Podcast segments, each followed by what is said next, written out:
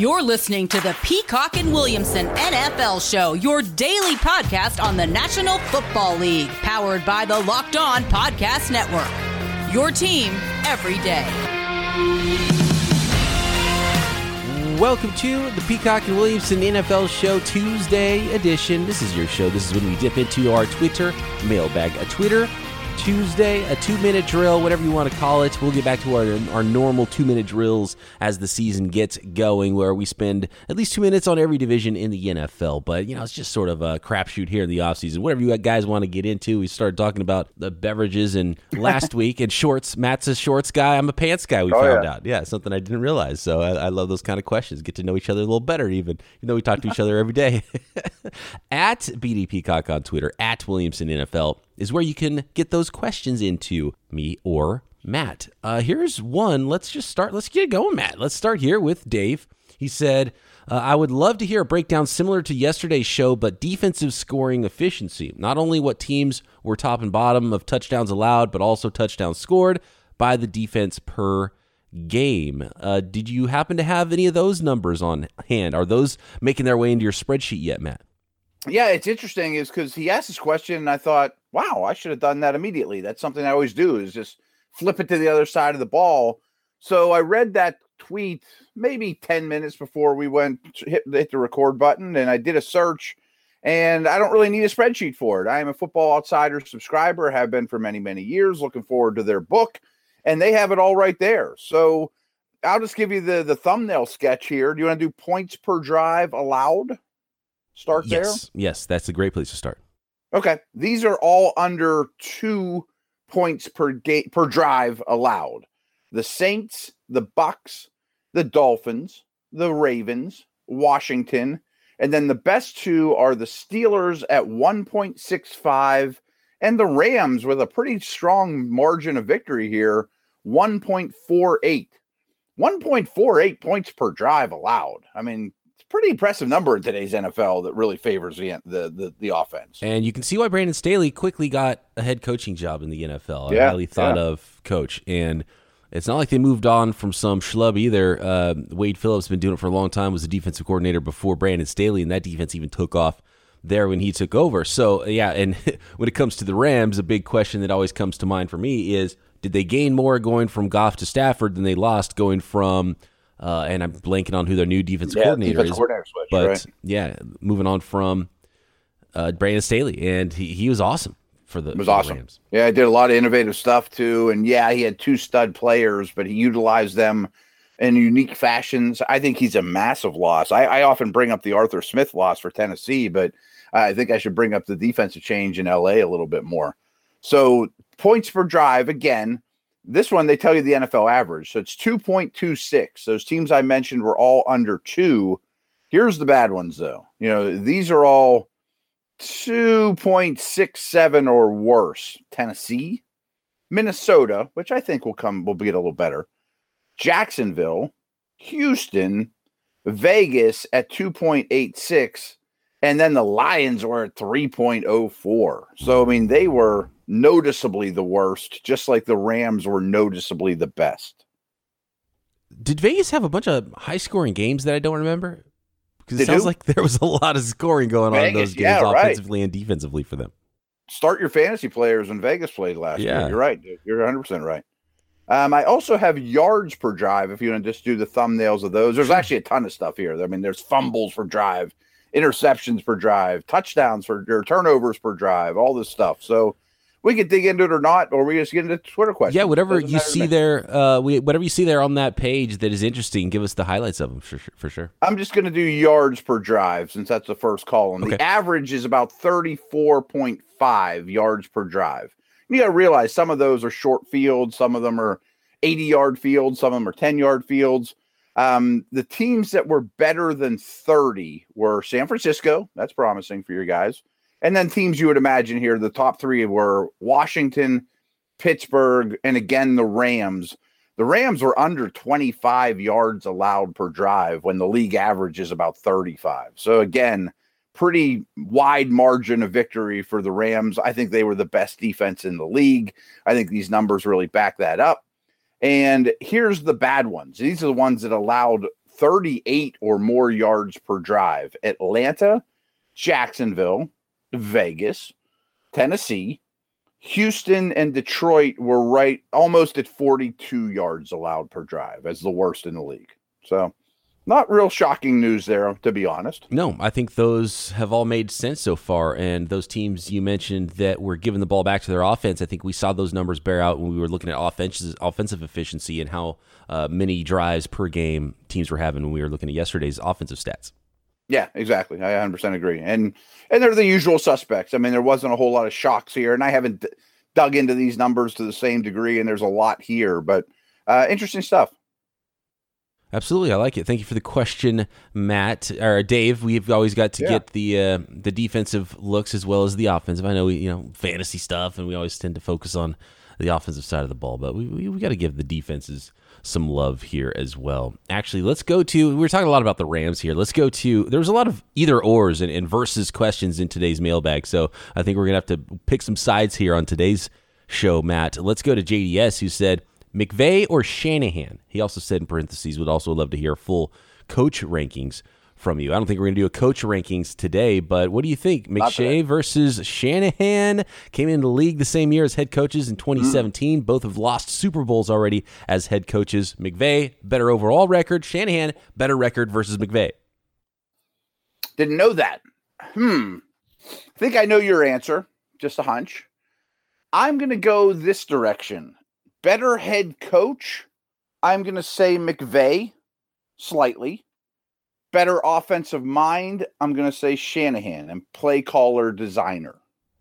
I think that's completely fair. Yeah. Uh, if you did a coach draft, I think there's a good chance McVay does go a spot ahead of Shanahan, but they might go back to back. They're very close. Yeah. Very I think close. right now you have to go with scoreboard. You have to look at the wins and losses. And Shanahan's only had the one winning season, but he did go to a Super Bowl that year. And obviously, nobody questions his offensive mind. And both coaches now have better quarterbacks at some point going forward. We'll see how good of a coach Shanahan is because he's got one molding from a 20 year old that he drafted out of North Dakota State. And McVay gets a, a finished product in Matthew Stafford here and see a, how that looks versus what we saw with Jared Goff. And maybe that was something that was holding that Rams offense back from even more uh, of scoring and um, more efficiency. And, you know, who knows how scary that Rams team could be if that's how things go there and, and the defense stays strong even without Brandon Staley. But uh, I think it's a big year for both of those coaches, and we're going to learn a lot about both of them. But I would not argue if you said McVay over Shanahan just because of pure head coach, because you have to consider more than just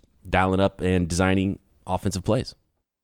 Yeah, but one of the first things you said there was if we had a head coach draft, I'd probably take Shanahan, even though I th- I think mm. McVay's resume is a little better. You know that he's if we're actually drafting feet to the fire, that's a great fantasy thing to do. Like build your list, but when you're actually on the clock, when you take the 20th guy on your board over the 18th guy on your board, well, he should be the 18th guy on your board. Yeah, uh, you know what I mean.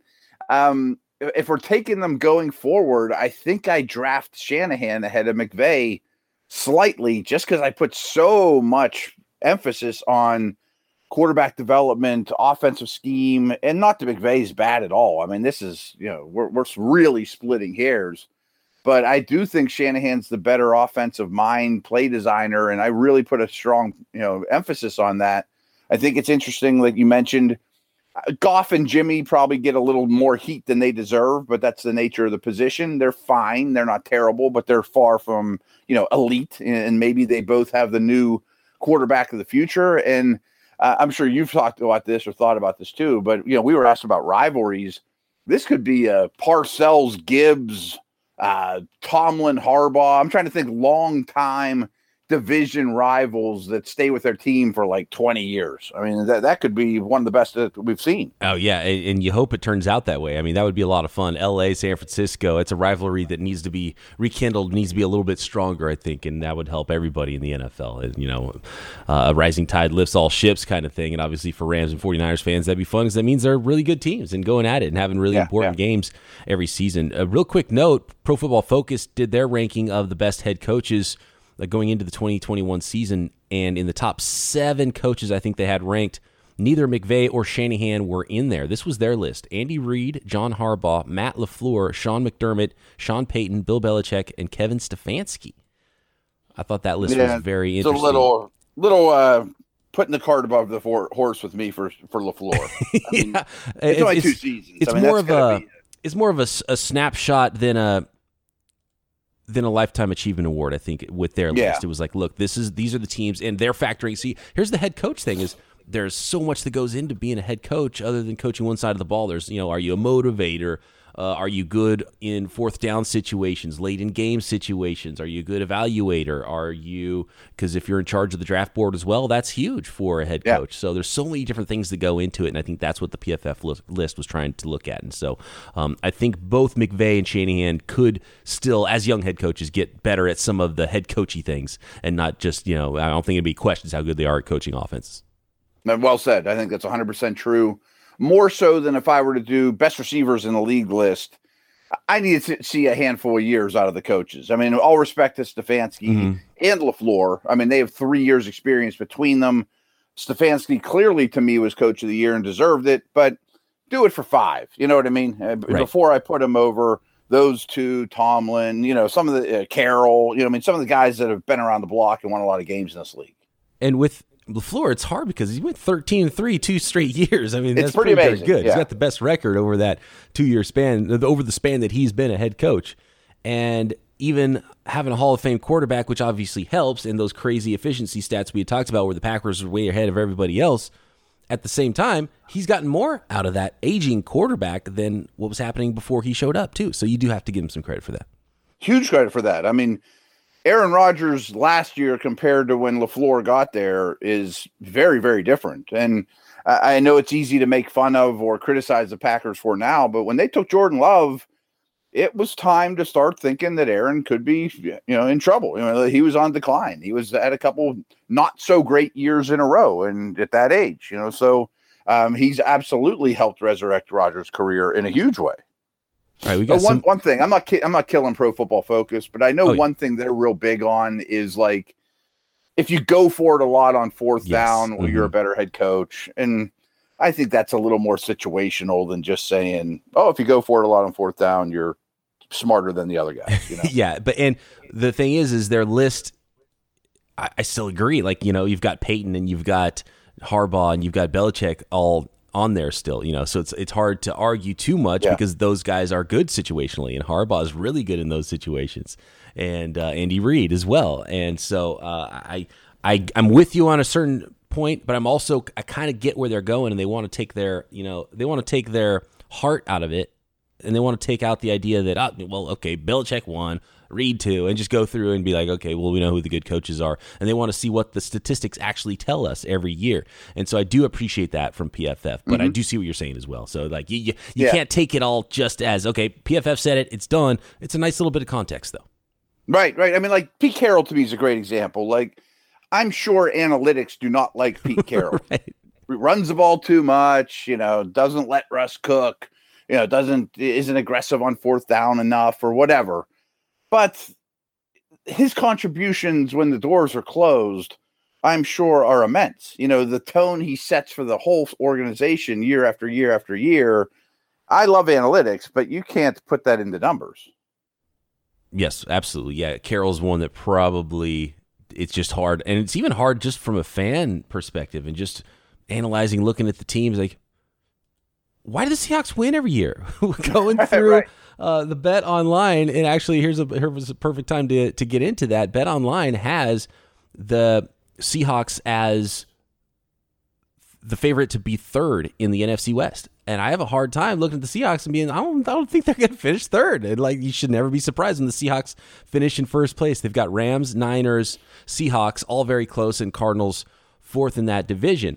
Um, but the betting odds for, say, the 49ers finishing first, second, or third are really close even though second place is where they think uh, the 49ers will likely end up and the Seahawks third. And it's just like every year you count on Pete Carroll being better than you think they're going to be. It's just it's it's pretty mind-blowing. Carroll and Russell Wilson, that's why when the talk about Russell Wilson comes around about moving on from him, is like I don't That's madness. What are you doing? You're an old coach. Why would you even begin to screw with this whatever magic sauce you guys have? Because they just continue to win. Yeah, and one of our listeners did that uh, one score game uh, spreadsheet for us, and I just pulled it up because every year, if you look at just analytical history, you'll say, look, I mean, I just pulled it up. Last year, Seattle played in 11 one score games out of 16. That was most in the league, and they won eight of them. Oh, that's bound to regress. They'll probably win three out of 11 next year but they're the same every year. They always lead the league in like one score games and winning percentage of one score games. Like you can't tell me, you know, that just analytically they're going to go back to 500 winning one score games or under 500 after they do it every year. It's kind of their formula. And obviously Russell Wilson deserves some credit for that too. No doubt. Okay, we've got some more questions here, some more versus either ors, Watts's versus Bosa's. Uh, we've got Macs versus Cams all that coming up. And just to piggyback off what we were talking about with Bet Online, you can find a ton of, even though, you know, football season's over and we're a month away from training camp getting going, but you can find a ton of futures to bet on over under win totals, Super Bowl champions, division champions, odds to finish in whatever place for every team in the NFL. Bet online is the fastest and easiest way to bet on all your sports action, NBA playoffs and the NHL and We've got Major League Baseball going all summer long, obviously, even boxing and celebrity boxing matches, award shows, TV, reality, poker, whatever you want. They've got the real time updated odds and props on almost anything you can imagine at Bet Online. So go to betonline.com, use your mobile device or your desktop computer, use promo code locked on and receive your 50% welcome bonus on your first deposit. That is promo code locked on at betonline.ag. BetOnline, your online sportsbook experts. All right, Matt, this is a good one because the teams we cover have a Watt and a Bosa. This question from Anthony Which set of brothers would you want next season? So this is not rest of career. This is just in 2021 the Watts or the Bosas. Do I get Derek? yeah, you get, you get them all. You get the whole fam. Uh, you get all of them. Um, I'm going to go the Bosa's. I would rank them TJ, Bosa, Bosa, JJ. Yep. I was and I'm not say- sure which Bosa's ahead of the other at this point because I've only seen one of Nick, and I think Joey's criminally underrated. I was going to say the exact same thing and rank him the exact same way. JJ, obviously, his star shined very bright, but he is not that guy anymore. I would put both Bosa's above him, and what TJ's doing right now, I think he would probably have to rank – one, I think Nick potentially could be third or finish this season first on that list. Yeah, so I agree. That's the yeah. the unknown there. How does he come back from his ACL? But the path he was on as a rookie was just, oh my God, look out. He's even better than his brother, which is hard to imagine because you're right. Not enough people talk about how good Joey Bosa is. Absolutely. And we talked about, you know, the new coach, Staley, there. Uh, he could get the most out of Bosa. Maybe they move him around a little more. I also think that it, it isn't going to help Joey's case. This doesn't mean he's a lesser player with Ingram not there, they don't have a bookend for him like they used to. But I think Joey's a great player, probably a top 10 defensive player in the league. And I'm sure TJ is a top 10 defensive player. I think uh, Nick was. I assume he'll get back to that, but I want to see it with my own eyes. I don't know that JJ can do that now. And I hope the Cardinals are smart with him and play him like two thirds of the snaps it's amazing with the Bosa's, the scouting report on these guys, they're just so technically sound. It's amazing. Nick Bosa in high school was probably more technically sound than half of the defensive linemen currently in the NFL. It's amazing. He's coming in yeah, as a rookie and he's teaching other guys who are five year veterans technique in training camp, you know, as a rookie. It's amazing. Both Bosa's really good, equally good against the run and the pass. Uh, they're explosive and powerful, you know, speed to power, that sort of thing. But they're oh, not yeah. just winning with athleticism and pure athleticism. They're just really good down to down. And if they're not getting sacks, they're getting pressures. They're doing their job. So just rock solid across the board, Joey and Nick Bosa. Very similar players. Nick has a little bit more juice, and Joey obviously a little bit bigger than his little brother. And we've seen JJ Watt. We know how he plays. We know how good he is for a long time. But what makes TJ Watt, Matt? You've watched so much of him. For the listeners that don't know why he's so good, what makes him so good? Uh, real quick too on the Bosas, let's not forget Daddy was a first round pick. You know, like oh, there's there's know, there's yeah. bloodlines and athleticism there for sure. oh yeah, you know you, you, always talk about the Mannings or you know Mahomes' dad was a pitcher. Like Mr. Bosa was a pretty good prospect in his own right too back in the day. Um, TJ, the three of them. I mean, JJ, I think we know this. The three of them are much better athletes than you give them credit for, too. Like, go watch, go look at TJ's combine numbers. They're really, really good. And it kind of amazes me looking back at that draft class. The Steelers got him at like the 27th pick. I mean, they were a playoff team, they were good. And it was a good edge class. I think that was that's was a Myles Garrett year. Um, but he was only uh, uh he he came kind of like Big Brother. He was a tight end his first couple years at Wisconsin and was only an edge rusher for two years. So this was all kind of new to him. Um, he's a leaner guy. Like when you see him in person, his waist is very narrow, but he's long. He bends extremely well. He too is a tremendous technician. Really reads plays well too. Like of all these guys, without question in my mind, he's the best coverage player. Not not that that's high on the list, you know, but like JJ's so good at swatting passes. TJ's really taking it up a level with jarring the ball out when he gets there too. I mean, he really wrestles the football away before you know and causes turnovers. They Steelers drop their edge guys in coverage more than most teams, and he's effective doing that. He'll end up with an interception or two a year. So he's a really well-rounded player, and effort for all of them's awesome. Athleticism for all of them are awesome. You know, T.J. Watt. I, I remember arm length he had really long arms, right, coming out of school, and you see that when he plays, and that's always really important. Get the hands on guys. Actually, I'm looking at his combine stuff right now. So six, I was just about to look that up. Actually, yeah, so I remember being really good. Six four. 252 he ran a 469 in the 40 37 inch vertical sub 7 seconds actually this is a fantastic three cone which nick also had was a 6.79 three cone so i think that's, that's something really that's in common with all guys. of these guys Absolutely. Yeah. Um, and he was like 90th percentile on almost all of those versus other linebackers. Yeah, interesting. And he's heavier. I mean, if you're if he's running with linebackers, quote, I mean, he's really a, a defensive end more than a linebacker. Right. So a defensive end size guy, 93rd percentile athleticism versus linebackers who were supposed to be yeah. smaller and more athletic than defensive ends. Interesting. Yeah. I'm trying to think what draft year that was because I'm trying to. I remember thinking the Steelers need a, an edge guy and I, I we were kind of holding you know holding our breath that he would get that far. But there was a lot of them that year. I'm pulling it up right now. He was the 30th pick in the first round. That was Guys 2017. Like, yeah, I'm looking at it now. That was Myles Garrett was the first one. Um, Derek Barnett went 14th. He was more of a 4 3 edge. Jonathan, uh, Jonathan Allen's defensive tackle. They have him listed here as defensive end. Um, Takk McKinley went ahead of him. Oh. Taco Charlton went a couple picks ahead of him. Wow. I remember thinking, wow, I can't believe this guy's fallen, but he didn't have a lot of experience. 11 inch hands, too. Massive hands. Yeah, he's huge hands. I've shook his hands before. They're massive. That one always blows me away. I think when you aren't around pro athletes, you you do, you don't realize even the ones that aren't great athletes, the freaks among freaks that the, these guys are. When you see a guy walking the room, oh my god, that is a moving house, and you see how big their hands are, how strong they are, and they're already massive humans and have worked out their entire life. It's pretty crazy sometimes. Yeah, and some of these edge guys in particular. You know, I've seen a ton of them in my Steeler career with, you know, three, four edge guys. I remember like Jason Gildon, I always wonder, like, what size jeans do they wear? Some of these dudes, and and Watt's a perfect example. I bet his waist is 28 inches, 30 inches, something like that for a 250 pound man with long legs. You know what I mean? Like, you can't just go in and buy those jeans anywhere. yeah. Imagine trying to find clothes when you're a, right, an right, NBA right. player what is he? A, an NBA player, right? Well, I mean, actually, it, once you're in the NBA, it's easier. When you before you become an NBA player, when you're in college and you're six eleven, like, and, and you don't have a lot of money, imagine what that's like. I mean, I can't imagine. Oh, it's hard enough for me at six four sometimes. I, I don't fit at tables when I go eat dinner, uh, I, and I'm not that big.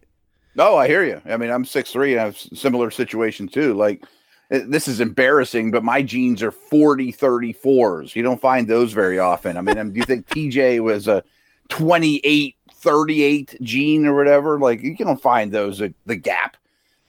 and uh, I, I, don't know. I, I, just find that stuff interesting to me. And, and actually, my brother-in-law, my wife's brother, he had size 16 shoes. Like his whole life growing up, he would have like the same pair. that would well, they'd find a pair and buy like three pair of them.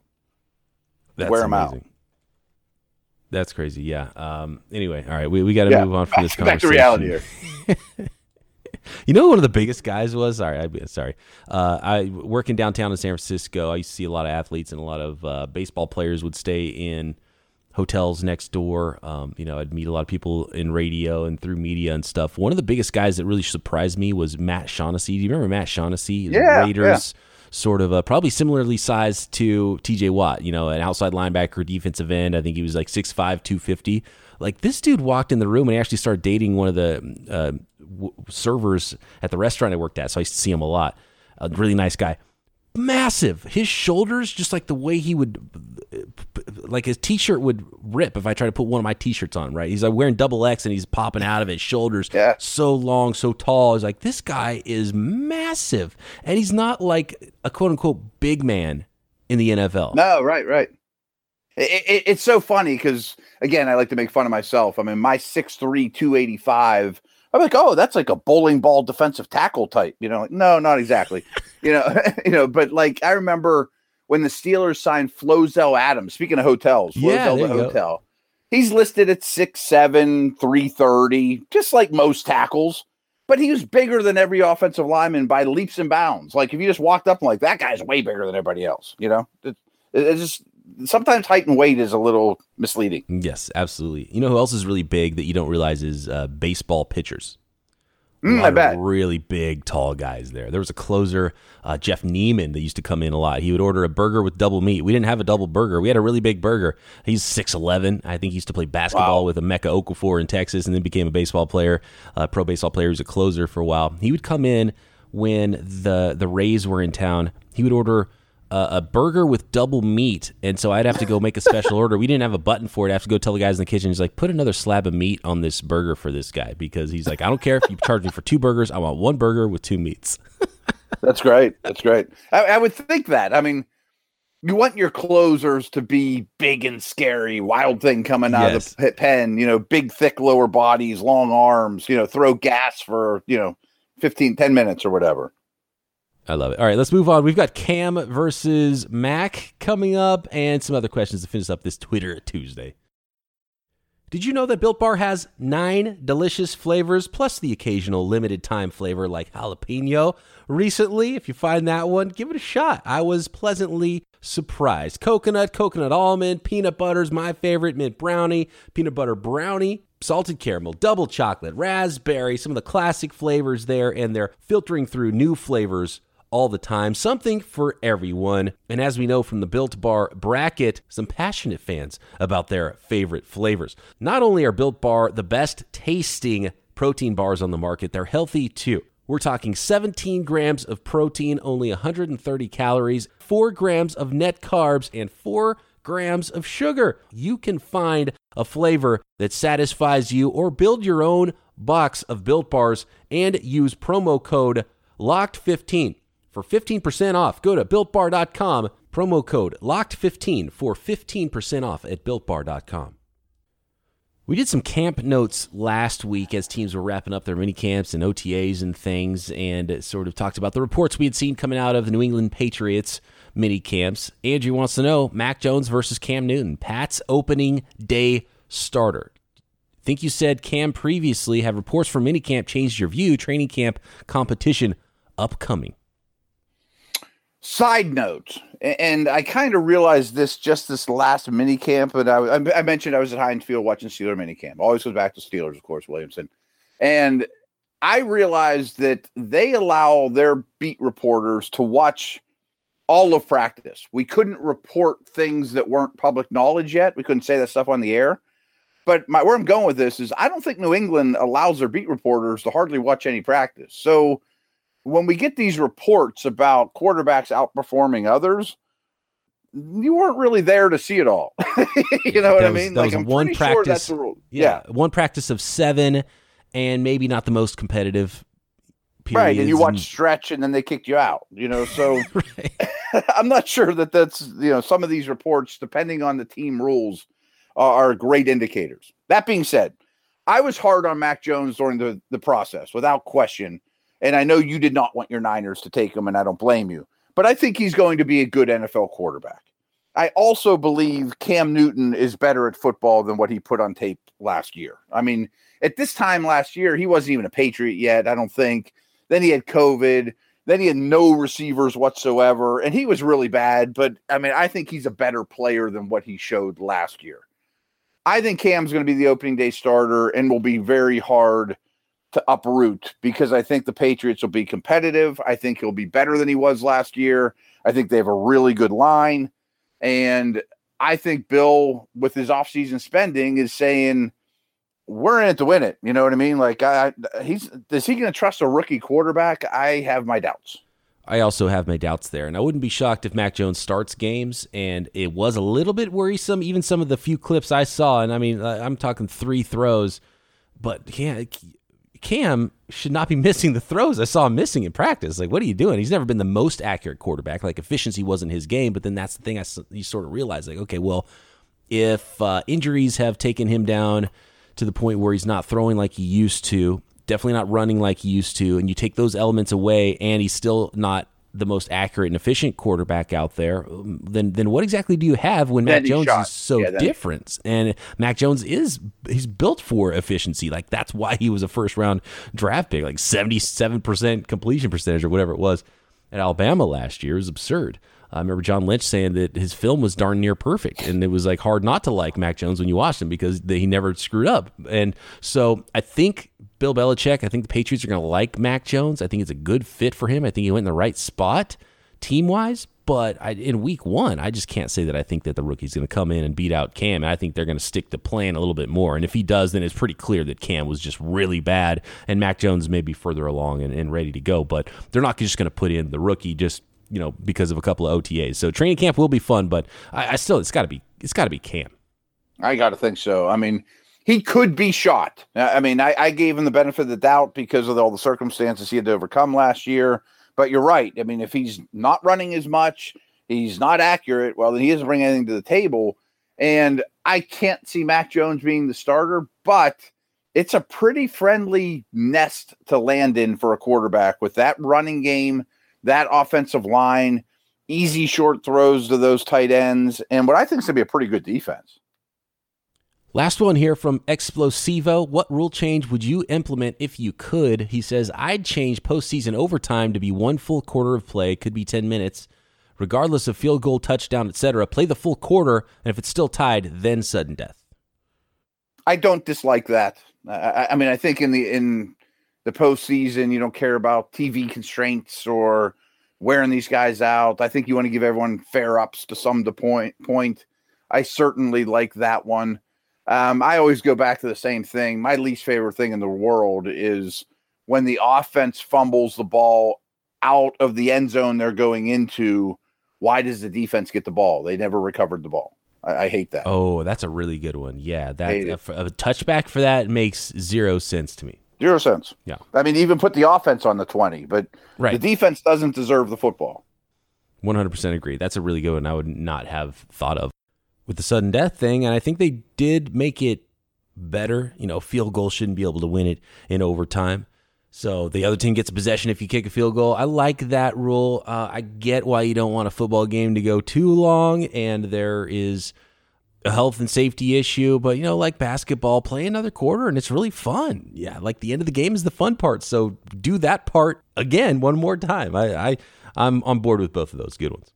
We got to run. We're out of time yeah. here. Thanks everybody for all of your questions. Some we didn't get to, might have taken a little bit too long. Maybe we will check back into those later in the week. And you can always keep them coming. You don't have to wait for us to ask for those Twitter Tuesday questions at Speedy Peacock and at Williamson NFL on Twitter. Tag us there, and we'll keep it rolling throughout the offseason. Everything going on in the NFL every day right here, Peacock and Williamson.